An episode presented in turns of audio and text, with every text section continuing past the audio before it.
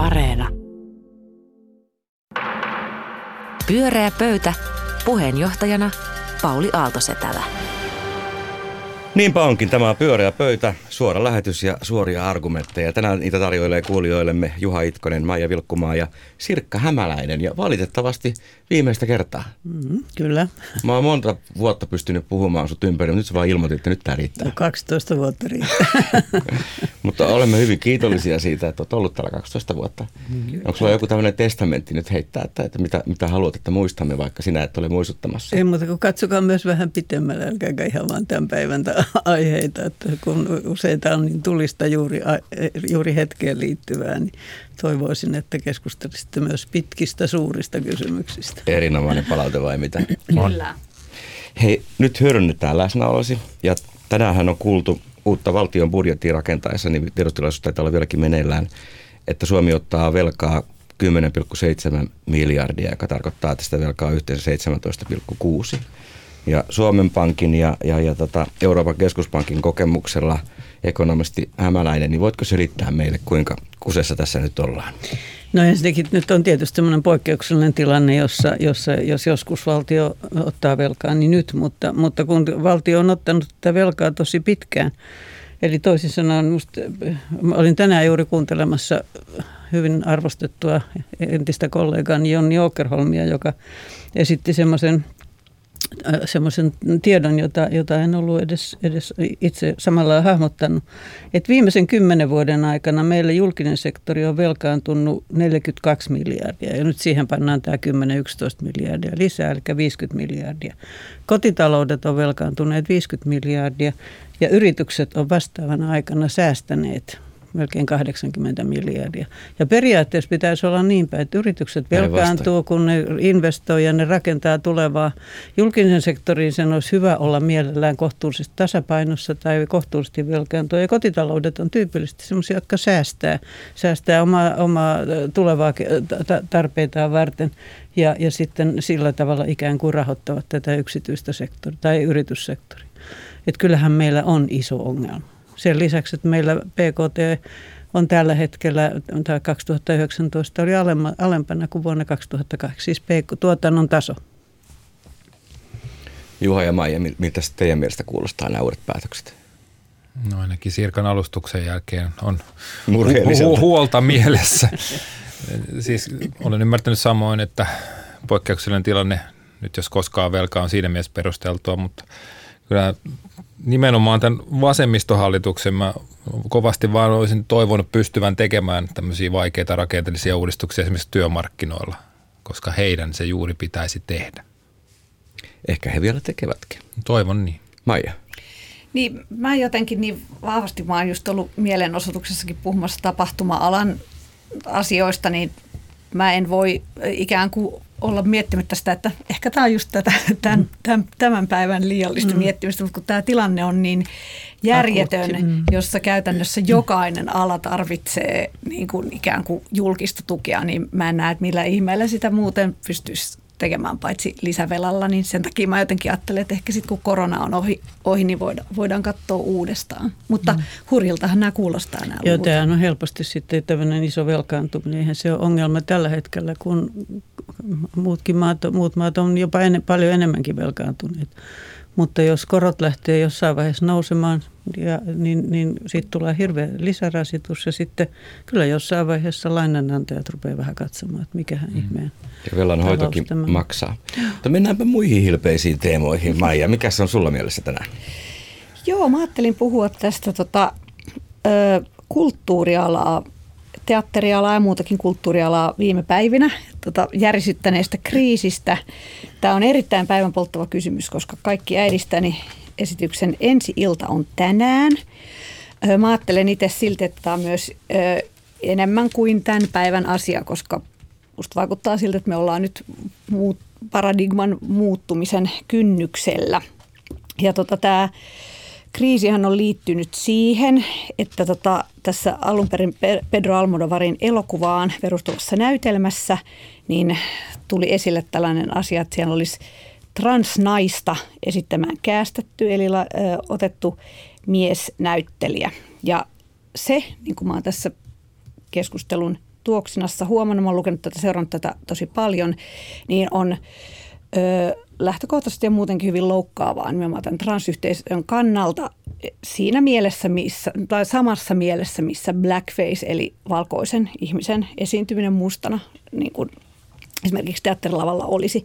No sitten tämä, tämän takia, tämän kohun takia kansallisteatteri perui jo ensi illan ja sitten he peruivat sen perumisensa. Ja antoi potkut tälle näyttelijälle myös. Kyllä, joka oli freelance Janne Reinikainen siellä. Sitten he peruivat perumisensa sen takia, että tässä tuli lieventäviä asianhaaroja, joka oli se, että tästä elokuvasta tehdyssä teatterisovituksessa kenties ja ilmeisesti ja ihmisten analyysin mukaan ja osittain tekstienkin mukaan, mutta tässäkin on epäselvyyttä, niin tätä, tämän roolin esittäjä olisikin ajateltu, että hän on transvestiitti, eli mies, joka pukeutuu silloin tällöin naisten vaatteisiin tai vaikka koko ajan, mutta kuitenkin selkeästi sukupuoleltaan mies. Ja tota, öö, Tämä on niin kuin lyönyt hirveästi, ihmiset on eri puolilla ottaneet kiihkeästi kantaa tosi ymmärrettävistä syistä. Ja jos haluaa tästä selkeämpää kuvaa vielä, kuin mitä tässä nyt kerkesin selittää, niin menkää lukemaan yle.fistä Miiko Toiviaisen todella hyvä ja selkeyttävä haastattelu. Mä itse vaan mietin, kun mä itse huomasin kanssa niin kuin ensinnäkin Ahmivani tätä oli tosi kiinnostavaa, tämä jotenkin avasi monella tavalla uusia maailmaa mulle – ja mä, musta tuntuu, että mä oon oppinut tässä hirvittävästi. Samaan aikaan mä pohdin, että millaista kohan olisi olla esimerkiksi Mika Myllyaha, joka nyt koko ajan tekee näitä päätöksiä, joka peruu ja eväperuu ja saa siitä kritiikkiä toisaalta ymmärrystä. Ja, niin miten te olette, oletteko te ensinnäkin seuranneet tätä, mitä olette mieltä keskustelusta ja mitä te olisitte Myllyahona, eli kansallisteatterin johtajana tehneet tällaisesta tilanteesta? Oletteko te koskaan edes joutuneet tällaiseen tilanteeseen? Hyvä kysymys. Mm. Mä oon seurannut osallistunutkin keskusteluun jo, joillain, joillain seinillä. Ehkä vähän turhankin nopeasti alkuun ja vaillinaisen tiedon, että niin kuin kaikilla muillakin tietämykseni on lisääntynyt keissin edetessä. Ja niinhän se oli myös teatteriohtaja Mika Myllyaholla.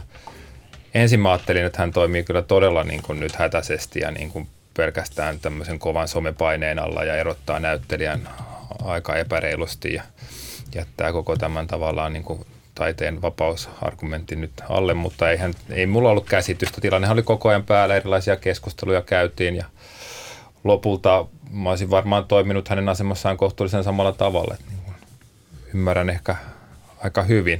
Mutta musta on aidosti niin kuin, tämä on niin kuin hankala ja vaikea kysymys, sen takiahan tästä keskusteltiin.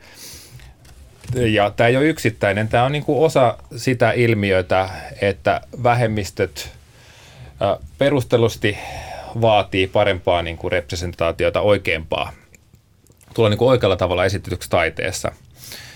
Ä, mutta tota, sitten se vastajuttu on se, johon mä reagoin ensimmäisen. Mä vierastin näissä niin kuin transyhteisön kommenteissa esiintyviä sanoja omiminen. No se on aika neutraali, mutta väkivalta, jota sitten käytettiin tavallaan itsestään poikkeavan ihmisen kokemukseen asettumisesta. Mä reagoin näihin, koska mulle, niin kun, mulle on tärkeää se, että taide on kuvittelun tila, se on eläytymisen tila, se on toisen ihmisen nahkoihin ja pään sisään heittäytymisen tila. Ja sitten mä uskon ja väitän, että enimmäkseen ja pohjimmiltaan tällainen toiminta on kuitenkin nimenomaan inhimillistä ymmärrystä, rikastavaa ja humaania. Että vaikka mä tulin sitten paremmin ymmärtäneeksi kyllä transihmisten lähtökohdan ja ja tajuan sen kyllä ja hyväksyn, niin, niin mä vaan toivon, että keskustelu tämmöisestä taiteesta ei menisi aina nä- pelkästään ainakaan näiden sanojen kautta, koska mä oikeasti uskon, että siellä on niin kuin pyrkimys niin kuin inhimilliseen ymmärrykseen. Hyvä pointti. Tässä kai kukaan ei yrittänyt tehdäkään mitään ketään vastaan alun perinkään. Että se oli musta myös hyvä pointti näissä kirjoituksissa, mihin viittasit. Hmm. Sirkka, miltä tämä kuulostaa Joo, niin kun ensinnäkin mä en ole ollenkaan ymmärtänyt alkuun, mistä on kysymys. Myönnän ihan suoraan niin kuin täydellisen tietämättömyyden näistä ihan samalla tavalla kuin te muut, niin, niin olen kyllä oppinut hurjaan paljon, paljon lisää. Ja mun ensimmäinen reaktio oli, että mikä ihme tässä nyt on niin kummallista, että voiko nainenkin esittää miestä ja mies naista, että eikö se ole yhtä, juuri sen takia, että näyttämöllä näyttelijä ottaa ihan jonkun muun henkilön hahmon, eikä sillä pitäisi olla mitään niin kuin loukkaavaa tarkoitusta. Mutta mä ymmärrän kyllä tietysti tämmöisen väärinkohdellun erityisryhmän niin kuin aggressiivisuuden, koska, koska itse olen kokenut väärin kohdeltuna naisena monta kertaa semmoista hirveätä aggressiivisuutta ja defensiivisyyttä, jota on jälkeenpäin niin kuin ilman muuta joutunut katumaan. Mutta se, mikä minusta oli niin kuin koko tässä sotkus vähän hämmästyttävintä, että kun sen näytelmä, näytelmässä oli nimenomaan mies esittämässä, eli mikä tämä termi nyt sitten onkin, transvestiitti, että, että se oli ihan oikea sen alkuperäisen näytelmäkirjoituksen mukaan, ja, ja jos, jotta se olisi voitu muuttaa joskus muuksi, että siinä piti olla niin kuin mies esittämässä, niin siihen olisi tarvittu erityislupa. Siinä on, siinä on hämmennystä se, jo, että joo, mutta, se, mutta se ilmeisesti Almodovar itse oli hyväksynyt tämän näytelmäkäsikirjoituksen ja sitten tavallaan oli jännä, että tämä ei mennyt koskaan niin pitkälle, että, että mä en nähnyt kyseenalaistettavan kuitenkaan sitten se sitä, että miksi Almodovar on mm, niin kuin kirjoittanut ylipäätään tämmöisen elokuvan, että se tavallaan niin, että se elokuva jäi, poikkesi jäi sinne piippuun, mutta kuitenkin kirjallisuudenkin puolella Joo. näitä keskusteluja käydään, että, että tota, onko esimerkiksi äh, valkoisella mieskirjailijalla oikeus äh, asettua Miten sä oot ratkaissut tuon, kun kirjoitat itse? No en mä tiedä, en mä ole ehkä tehnyt mitään sellaista, joka olisi vielä. ihan mennyt niin kuin, mä oon miettinyt myöhemmin, että mä kirjoitin esimerkiksi esikoisromaanini mormoneista, mä oon kirjoittanutkin tästä, että tavallaanhan sekin oli Eikä? tietyllä tavalla mm. kulttuurista omimista. Ja, jos se niin haluaa nähdä. Niin, mä luulen, että tässä on vielä kuitenkin vähän eri asia kuin tuo, kuin tuo kulttuurillinen omiminen, koska tässä on just tämä mm. ikään kuin väkivaltaa ja, ja sellaista kokenut. Mä niin kuin ymmärrän tämän, tämän nimenomaisen keissin ja, ja tämän suuttumuksen hyvin, mutta et, et se on silti, tämä on niin kuin musta aidosti semmoinen kysymys – jota kannattaa pysähtyä ajattelemaan ja puolin ja toisin sitten. Ei ajatella ehkä niin, että niin kuin Myllyahankin ensimmäiset kommentit oli, ne oli huolimattomia jossain vaan, että mä luen, että se on tämä aika. Sehän ei tarkoita sinänsä mitään. Eihän, eihän se nyt niin, kuin niin välttämättä mene, että uusi sukupolvi ajattelee näin ja se ajattelee kaikissa asioissa paremmin ja tässä ajattelussa ei ole mitään ongelmia. Siihen mä en niin kuin tässä lähtisi, mm. vaan, vaan kyllä mä haluan niin kuin uskoa siihen fiktion myös, se, nimenomaan se eläytyminen – Mä niin kuin ajat, vaan mietin niin kuin tässä, totta kai fiktio, eläytyminen, rohkeus pitää säilyttää. Mä mietin itse, että kun välillä puhutaan esimerkiksi vaikka Astrid Lindgrenin tavasta käyttää N-sanaa tai eksotisoida afrikkalaisia, niin mä uskon, että jos Astrid Lindgren kirjoittaisi meidän ajassa, niin hän pystyisi kirjoittamaan Peppi Pitkätossusta ilman tällaisia mm. loukkaavia sanoja, koska hän eläisi siinä maailmassa, jossa hän olisi tieto niiden isosta loukkaavuudesta. Että tässä on mun mielestä se, mitä Miiko Toiviainenkin tuossa sanoi, että hänestä ei pidä kysyä siltä, että eikö enää saa tehdä mitään, että se saa ei ole se juttu, vaan ehkä enemmän se, että mitä me haluamme, että jos me emme halua loukata – niin kuin tietty, tiettyjä mm. ihmisiä, niin miksi me silloin niin kuin tieten, tekisimme niin? Mutta just, että miten, miten se tehdään, se on musta myös olennainen ja sitähän ei voi tietää ennen kuin se on tehty. Pyörää pöytä. Pyörää pöytä ainakaan riittää saanut tästä teemasta ja tietysti kaikki toimet kansallisteatteri ei menetä rohkeuttaan. Hmm. Totta. Sitten seuraavaan teemaan meidät johdattelee Juha Itkonen, ole hyvä. Niin, totta. Sehän oli, oli sitten tämä EUn ja Iso-Britannian välillä kytevä jatkuva kähmä. Brexit saatiin aikaan, mutta siihenhän se ei, se ei loppunut. Siellä nyt neuvotellaan, että saataisiko tämä tällainen jonkunlainen diili aikaan. Kauppasopimus ja välttämättä hirveän hyvältä ei näytä. No ei Tuoreita käänteitä oli tämä, että, että Iso-Britannia on aivan niin kuin he ovat sanoneet, että he rikkovat tätä sopimusta, joka, joka viime syksynä allekirjoitettiin ja, ja näin, näin toimitaan. Ja mä olen kyllästynyt tähän. Siis mä viimeiseen asti toivoin, että sitä Brexitia ei tapahtuisi, löydettäisiin joku keino. No, se tapahtui. Ja nyt tämä on mun mielestä ihan nyt, että miksi tällaisten sabotöörien ja sopimuksen rikkojen kanssa enää edes keskustellaan. Toki no deal satuttaa kaikkia, mutta eniten kuitenkin brittejä. Ja kun he sen tuntuvat haluavan, niin miksi enää vaivautua? Että kokeilkoot vaan rekkajonoja siellä kanaalirannalla, kalliita tuontijuustoja ja ihania ja tasapuolisia kauppaneuvotteluja Trumpin USAn kanssa. Onnea teille, Iso-Britannia. Joo, hyvin reipasta, hyvin reipasta.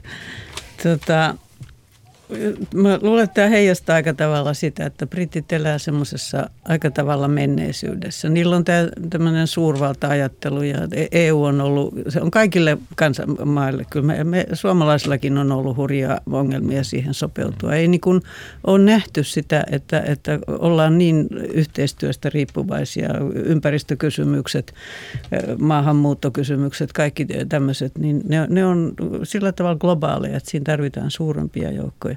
Mutta englantilaisen tai brittilällä on se ajatus, että ne selviää itsekseen ja sitten vielä kun Yhdysvallat on käyttäytynyt sillä lailla, kun se nyt on Trumpin aikana käyttäytynyt, niin kyllähän se on vahvistanut englantilaisten uskoa, että kyllähän hekin pystyy. Mut miten ajattelet talou- talousalan ammattilaisena, että on, onko tämä nyt kuitenkin viisasta loppuun asti yrittää saada se – sopimusaikaan? Onko siihen realistisia mahdollisuuksia? Onko parempi vain antaa brittien kukkoilla ja sieltä se sopimus No nythän tulee? siinä on viimeinen vaihe, että jos se todella menee läpi, niin sitten EU haastaa Britannian tuonne EU-oikeuteen, mutta Britanniahan on myös kiistänyt sen, että sillä oikeudella ei ole mitään sanottavaa, että heillä on oma oma oikeuslaitoksensa. Mm. Että tämä on ihan tämmöinen kunnon, kunnon vastakkainasettelu. Ja kyllähän se pahasti näyttää siltä, että, että siitä tulee täysin sopimukseton tila.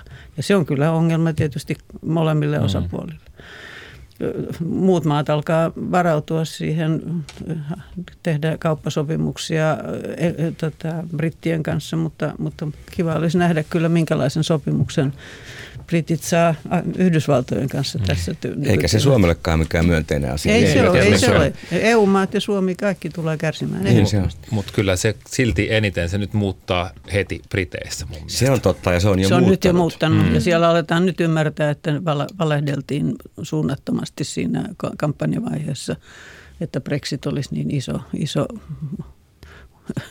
hyvä asia Yhdys- tai englantilaisille, briteille. Mä mietin sitä, että mitä mieltä olette, onko niin kuin mahdollista, että EU esimerkiksi niin kuin hajoaa tähän, koska sehän tuntuu tosiaan siltä, että jos on joku sopimus, jota yhdet on sitä mieltä, että sitä ei tarvikaan noudattaa, niin, niin tota, kun siitä tulee osaksi sellainen, että onko sitten, että olisiko sitten, tai jotenkin, että hehän näkevät sen, että ei näillä ole niin väliä, että, että lopetetaan tämä koko hassuttelu. Mä luulen, että siinä pikemminkin käy päinvastoin. En usko, että, että niinku EU, EU niinku tähän hajoaa ja siitä ei ole merkkejä. Tietysti EU voi hajota muuten, sitä, se nyt ei Joo, ole mahdotonta, niin. mutta tota, ei se musta tähän niin brittien lähtöön. Kun muut maat näkee, miten ongelmallista se on, miten isoja ongelmia pienelle maalle – niin se olisi tavattoman paljon ongelmallisempi. Et Englanti on kuitenkin sittenkin vahvempi yksinään kuin jotkut muut maat, Italia mm. tai, tai muut maat. Mutta se, mikä on ollut hämmästyttävää EUn historiassa ihan alusta asti, se on, se on tiivistynyt ja vahvistunut joka kerta, kun sillä on kriisi. Mm. Että tämäkin kriisi todennäköisesti vahvistaa niitä jäl- jäljelle jääviä. Ne takertuu vielä. Se, mikä Jopa mua... tämä korona kaikki ne jättimäisiä velkoineen on yhdistänyt jo uutta. Se, mikä mä oon ehkä vähän itsessäni yllättynyt, että tämä, tämä menee mulla vähän niin kuin tunteisiin yllättävänkin niin. paljon. Että sit, niin kun mä tein tällaisen tunteellisen avauksen, te, te suhtaudutte tähän ihan tämmöisen neutraalina niin kuin kansainvälisenä niin. politiikan. Kiihkoile niin sinä, se on ihan ärsyttää ne britit. Boris Johnson on ihan kuin Trump, että ei mitenkään niin. lämpimiä tunteita. Että kun mä tavallaan ehkä se johtuu siitä, että mä oon vähän tämmöinen kuitenkin EU-fani. Että mä niin oike- oikeasti uskon siihen ajatukseen, kuitenkin semmoisen niin keskinäisen yhteistyön ajatukseen. Ja koen myös, että tässä niin kuin globaalissa maailmantilanteessa tällä hetkellä Entistä EU on niin kuin semmoinen niin kuin mm-hmm järjen ääni, joka yrittää jotain niin kuin tämmöistä ilmastopolitiikkaa ja kansainvälistä diplomatiaa pitää tässä. No sitten britit päätti lähteä tästä ihan niin kuin valheellisilla argumenteilla ja lisää vaan vettä myllyy siellä ja uhittelee. Niin musta se on todella niin kuin Mua raivostuttaa se jengi. Mä huomasin tämän, jos, jos sun tämän esittelit sen, ja jäin sitä pohtimaan, koska mä tunnistan ton fiiliksen. Se on mulla joinain muina aikoina jostain syystä aktivoitunut myös suhteessa Brexitiin. Mä muistan, että tuo on vähän se, kun joskus oli sellainen, ehkä se on silloin tällöin tulee tämmöinen Ahvenanmaa aikoo erota Suomesta tyyppisiä ajatuksia. Mutta jos mä olin ala-asteella, rupesin melkein itkemään, kun ajattelin, että ne ei halua olla meidän jengissä ja kauheata, että minut nyt hylätään tällä, että eikö tämä ole kiva maa. Mutta mä itse ajattelen niin kuin tässä Brexit-tilanteessa, että mä ehkä yrittäisin ikään kuin tai siis lähinnä, että eikö siinä ole jotain vähän hassua, että me koetaan kuitenkin tämmöinen niin kuin niinkin tällainen mä tiedän, että se on se todella yleinen kokemus, että me koetaan, että tämä on meidän jengiä, me otetaan se niin kuin henkilökohtaisesti, mutta eikö se kuitenkin ole pikkusen hassua? Niin, se semmoinen, että pitäisi tavallaan päästä irti no, siitä. se varmaan, mutta tota, vertautuu tuollaisen musta, niin avioeron jälkeisen tilanteen. Siitä tässä on kyse. Avioero on tehty, sitä ei peruta, omaisuuksia selvitellään. Sehän harvoin on niin kuin semmoinen lämminhenkinen mm, tilaisuus. Siis ja sitten molemmille tulee sen, että helvetti, mä lähden tästä kävelemään. ei, mutta siis kuitenkin... Britannia on silti ihana maa. Mä rakastan Lontoota niin kuin joka tapauksessa, on ne sitten EU-ssa tai ei. Että se ei tavallaan... Juopa ei niin kuin... enää rakasta. Niin. No ei, en mä tiedä. Kyllä mä, kun mä sinne menin, tokihan siellä oli puolet jengiä, joka suree hyvin syvästi. Joo. Ja sitä paitsi minä en vihaa Boris Johnsonia tai pelkää joo. häntä niin, läheskään niin paljon kuin Donald Trumpia, koska ei hän osoita niin kuin, kyllä samanlaisia niin kuin, aivan niin kuin epäinhimillisiä piirteitä. Mm. Mutta tota, on, on, hän ja hänen kohorttinsa eivät ole kyllä minun makuuni.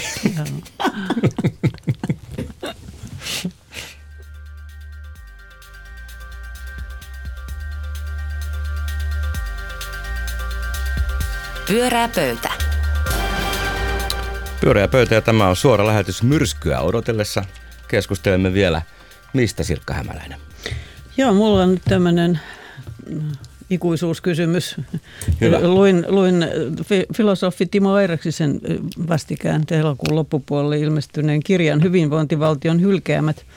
Ja se liittyy niin ajankohtaisesti budjettikeskusteluihin ja korona, koronatoimiin, jossa, jossa vanhuksia – vanhuksia yritettiin suojella ja sote-uudistuskeskusteluun, jatkuviin uutisiin niin vanhusten kaltoinkohtelusta. Ja sitten minulla on vielä ihan omakohtaisia kokemuksia että lähipiirissä näistä. Ja, ja tota, tämä kirja on siinä mielessä mielenkiintoinen, että se on tyypillinen filosofin. Siinä käsitellään kaikki onnellisuuskäsitteet ja monet muut läpi, mutta, mutta siellä on hurjan vahva tiivis ydin, jossa, joka joka, tota, jossa musta nousee kolme asiaa. Hän puhuu siitä, että vanhusten hoidon sijasta pitäisi olla hoivaa. Nyt hoidetaan vanhuksia, mutta ei hoivata. Ja hoivaan kuuluu armo, sääli, lohtu ja myötäeläminen. Hieno ja sitä edes. ei löydy, löydy tällä hetkellä ollenkaan riittävästi. Toinen, että tämä suhtautuminen vanhuuteen on hyvin kaksinaismoralistinen. Tehdään kaikki mahdollinen, että ihmisten elinikä nousisi ja yritetään pitää ihmiset hengissä, leikataan ja, ja hoidetaan ja tehdään kaiken näköistä kallista, jotta vanhukset elää pitkään. Mutta sitten ei välitetä siitä, tai ei ole varaa välittää, ei, ei, niin kuin ole järjestetty sitä, että miten, miten, mitä se elämä sitten on siinä loppuvaiheessa.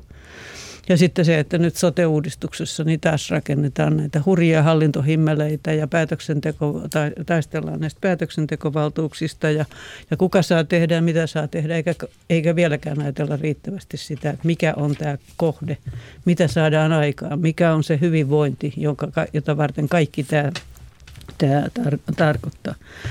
Ja mä ehdottaisin, että, että jotenkin, koska tämä Timo Eräksisenkin mukaan, mutta, mutta kaikkien meidän käsityksen mukaan varmasti, niin eihän tämmöinen muutu hetkessä. Nämä asenteet on niin syvällä, rakenteet on syvällä meidän pitäisi rakentaa tulevaisuuteen. Että pannaan peruskouluun sellainen velvollisuus, että joka ikinen mukula joutuu käymään mm. työharjoittelussa vanhustaloissa tai hoitokodeissa ja todella paneutumaan siihen ja sitä ennen ne briefataan niin, että kysymys on armosta, hoivasta, säälistä ja myötäelämisestä, eikä, eikä vaan siitä, että siellä kannetaan jotakin, jotakin vaippoja roskikseen. Ja, ja sitten toinen, että kouluun otetaan tämmöinen eti, etiik, etiikan ja filosofian koulutus, elämänhallinnan, elämän tämmöinen selkeämpi niin kuin siitä, että mitkä tavallaan niin kuin arvoja, yhteiskunnan arvoja ruvettaisiin kehittämään vähän – vähän inhimillisempää suuntaan, joka on ihan välttämätön ja väistämätön, kun ajattelee, että teollisuuden työpaikat, muut työpaikat häviää jatkossa työpaikat on tämän tyyppisissä paikoissa. Sinne pitää kouluttaa ihmisiä, jotka myös, myös sisäistää tämän. Ja kolmanneksi taloudellinen koulutus. Jokainen oppisi investoimaan, säästämään heti ihan mukulasta lähtien omaa vanhuuttaa varten. Kun näkee, mikä se vanhuus on ja tietää, että yhteiskunta näin, mistä me puhuttiin aluksi näistä velkaantumisista niin, ja, ja tulokasvunäkymistä, tulokehityksestä, jolloin suomalainen yhteiskunta siirry siirryt tämmöisestä raskaasta teollisuudesta sujuvasti nyt semmoiseen digimaailmaan, niin, niin ei, ole, ei ole varaa hoitaa vanhuksia. Sitä pitää itse hoitaa. Saksassa joutuu maksamaan itse niin kauan, kun rahat riittää ja sitten vasta yhteiskunta tulee apu. Sirkka osoitti kyvykkyytensä, että viimeisenkin lähetykseen tuli näin painava asia, mutta kolme konkreettista ehdotusta. Miltä ne kuulostaa? Musta tosi hyviltä. Siis tämä Olkaa nyt eri mieltä. En, kyllä täytyy olla, mutta siis e, e, ensimmäinen niin kuin erityisesti kiinnitti heti huomiota tuollainen just ylisukupolvinen nuoret tota, sinne vanhaan kotiin tutustumaan. Ja en mä tiedä, olisiko sinne ihan meitä työikäisiäkin joku Hyvä Olisi tekisi. aika itse kullekin varmasti. Itse kullekin. Mä vaan olen menettänyt toivoni työikäistä niin. no, Kiitos. niin ruuhkavuodet rasittaa, joo, joo. vie ajan. Mutta siis onhan tämä, tämä on, tämä on niin kuin omassa kielämässä läsnä tietysti. Omat vanhemmat vanhenee ja, ja miettii heidän niin kuin sitten tulevaisuutta. Ja he puhuu siitä totta kai myös itse. Mm, totta. Se on, se on Pelottaa. Niin kuin, mm. Usein niin kuin pelon ja huolen kautta. Mm. Niin, tämä on ahdistava ajatus. Just mua niin kuin myöskin vähän tota, ahdistaa se ajatus siitä, että pitäisi lapsena ruveta säästämään. Se kuulostaa niin Amerikalta, just se, että pitää säästää mitä tahansa varten. Jotenkin toivoisi naivisti varmastikin, että hyvinvointivaltio tavallaan huolehtisi. Mutta sitten jotenkin tämä, että miten se, miten toi niinku huono hoito ja nimenomaan tämä hoivan puuttuminen, joka varmasti on, kaikki voi rupeaa tunnustaa, että se rupeaa olemaan enemmän fakta ja valitettavasti useammin sääntö kuin poikkeus, niin että se on semmoinen niin kuin luonnonvoima, että kyllä mun mielestä se ajoittuu. No Esperi Carissa ovat kovasti olleet sitä mieltä, että heitä on kohdeltu väärin ja monissa muissa tällaisissa isoissa niin kuin yksityisissä ikään kuin tällaisissa voittoa tuottavissa laitoksissa, mutta musta tuntuu, ja kaikki pa- paljon lukenutkin liittyen siihen, että kun ne ovat tulleet tekemään sitä bisnestä, niin se ikään kuin vaan muuttuu se henki siellä, että sitten tehokkuus lisääntyy. Ja kyllähän se on aina, niin kuin mun on vaikea uskoa, että esimerkiksi hoitajat itse lähtökohtaisesti olisi jotenkin sellaisia tyyppejä, että he ei niin kuin ymmärtäisi tämän hoivan merkitystä. Mutta että jos se, jos se niin kuin vedetään se tehokkuusajattelu niin pitkälle, että kerta kaikkiaan ei ole aikaa eikä saa tehdä ylitöitä eikä mitään tällaista, niin sehän on ongelma. Eihän tämä ongelma ollenkaan ole näissä yksityisissä. Kyllähän tämä on ihan kaupunkienkin kodihoidossa ja se, että ihmiset jätetään kotihoitoon ja mikä tarkoittaa sitä, että ne on heitteellä 23 tuntia ja sitten siellä käytetään 22 tuntia päivässä, varsinkin ne, jotka on ihan yksin. Mutta se, mikä mun mielestä on, on niinku suurempi ongelma, että jotenkin pitäisi miettiä, että käytetäänkö ne tähän niinku osoitetut varat oikein. Ensinnäkin, että onko se oikein määrä ja, ja, ja tota, käytetäänkö ne oikein. Koska me ei niitä voida kauheasti lisätä, ei meillä ole varaa, varaa tai sitten meidän pitää saada ihan toisenlainen kasvudynamiikka ja organiita aikaan nyt. Kun ajatellaan 2008, että kun meillä nyt on PKT ja sama, resurssit on samat kuin mitä ne oli vuonna 2008. Ja vanhusväestön osuus oli 16 yli 65-vuotiaiden Toki ne on paremmassa kunnossa koko vuodesta toiseen. 16-17 prosenttia. Tänä vuonna se on joku 23 prosenttia. Sen on arvioitu olevan vuonna, vuonna 30 26 prosenttia. Ja sitten siitä eteenpäin se nousee 30 prosenttiin. Ja jos ei PKT kasva, jos ei resurssit kasva, jos ei ole enempää, ei voida 100 prosenttia verottaa. Maahanmuutto, maahanmuutto. Ei se yksin riitä. Ei. Se, niille, niillekin täytyy maksaa jotakin. Niin. Mutta uskot, että etiikan ja filosofian koulutuksella niin. vähitellen saadaan niin lapset ymmärtää? Niin mun mielestä tavallaan niin kuin koko tämä, tämä, tämä on niin iso asia, että sitä tarvittaisiin jotain muuta kuin hallintohimmeleiden rakentelua. Mm. Sitten tullaan tosi, tosi vaikeisiin niin kuin eettisiin kysymyksiin, kun mainitsit tämän ristiriidan siitä, mm. että pyritään niin kuin elinvuosia pidentään. Eutanasia ka- ei hyväksytä. Kaikin keinoin sitä ei hyväksytä ja ta- tavallaan se on mm. niin kuin melkein ainoa, ainoa, ainoa mahdollisuus, mihin, mihin voidaan keskustelulla päästä. Totta kai me pyritään pyritään pidentämään sitä elämää. Mutta se väistämättä niin kuin merkitsee sitä, että siellä tulee kyllä paljon elinvuosia, joissa sitä niin kuin elämänlaatua on Joo, todella vaikea enää niin kuin edes niin kuin hyvälläkään hoidolla saavuttaa. Ja kyllä ne itse haluaa, siis kun niin. ihmiset haluaa itse päästä pois, mutta mm. ei mitään mm. Niin just tämä, että lääkitään ikään kuin sillä, että ei pääse sängystä ja sitten se on, hoito on kallista ja ihmisen elämä tuskin ehkä mm. elämisen arvosta. Tarkoitin maahanmuuttoa siinä mielessä, että me tarvitaan lisää työikäistä veroja maksavaa kyllä, väestöä. Niin, se, niin, se, dynamiikka se tulee siitä. Sitä kautta. Mutta kyllä se todella Pyörää pöytä. Tämä oli pyöreä pöytä. Kävimme varsin syvissä vesissä, mutta joskus on hyvä puhua sellaista aiheesta, josta ei haluaisi puhua. Mm. Hyvin puhuttu Juha Itkonen, Maija Vilkkumaa, Vilkkumaa ja kiitos Sirkka Hämäläinen kaikista näistä vuosista. Pidetään Kiitoksia, yhteyttä. Kiitoksia. Ja kiitos kuulijoille. Jatkamme kanssanne ensi keskiviikkona ja minun nimeni on Pauli Aaltosetälä. Hei hei ja varo myrskyä. Pyöreä pöytä.